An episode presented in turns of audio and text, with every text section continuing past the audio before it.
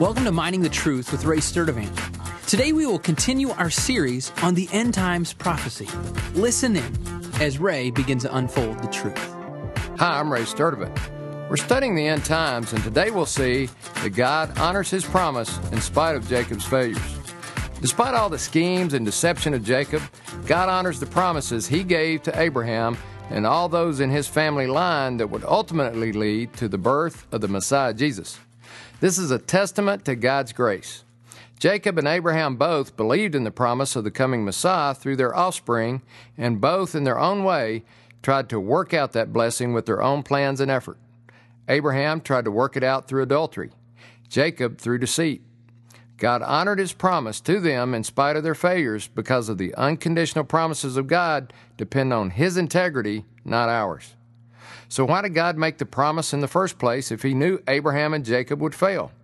Well, Paul tells us in the book of Romans what the promises and blessings given to Abraham was based on.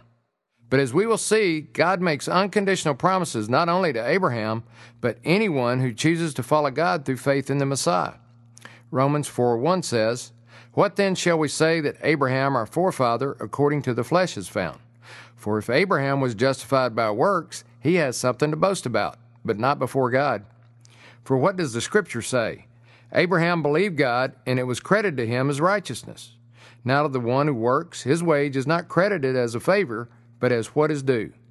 But to the one who does not work, but believes in him who justifies the ungodly, his faith is credited as righteousness. So we see that failures of Jacob and Abraham as believers in the coming Messiah did not nullify the grace and promise of God.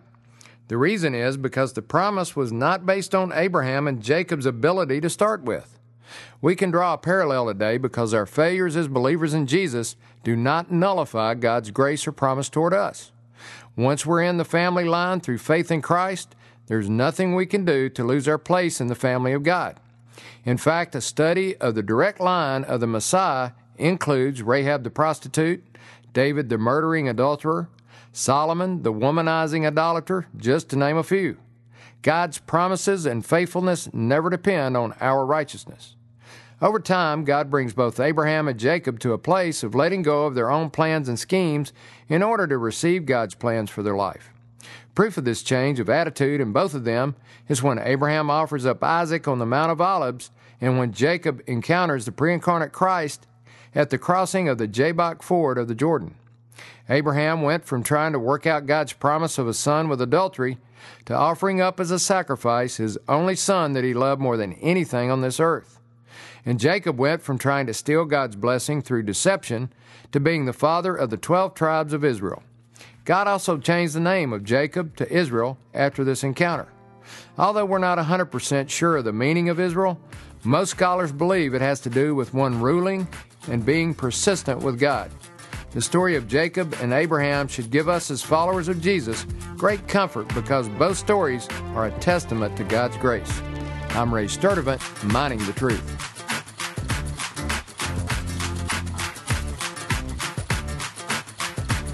Thanks for listening to Mining the Truth with Ray Sturdivant. If you got any questions or comments, or you'd like to know more about mining the truth, go to our website, miningthetruth.com. Thanks.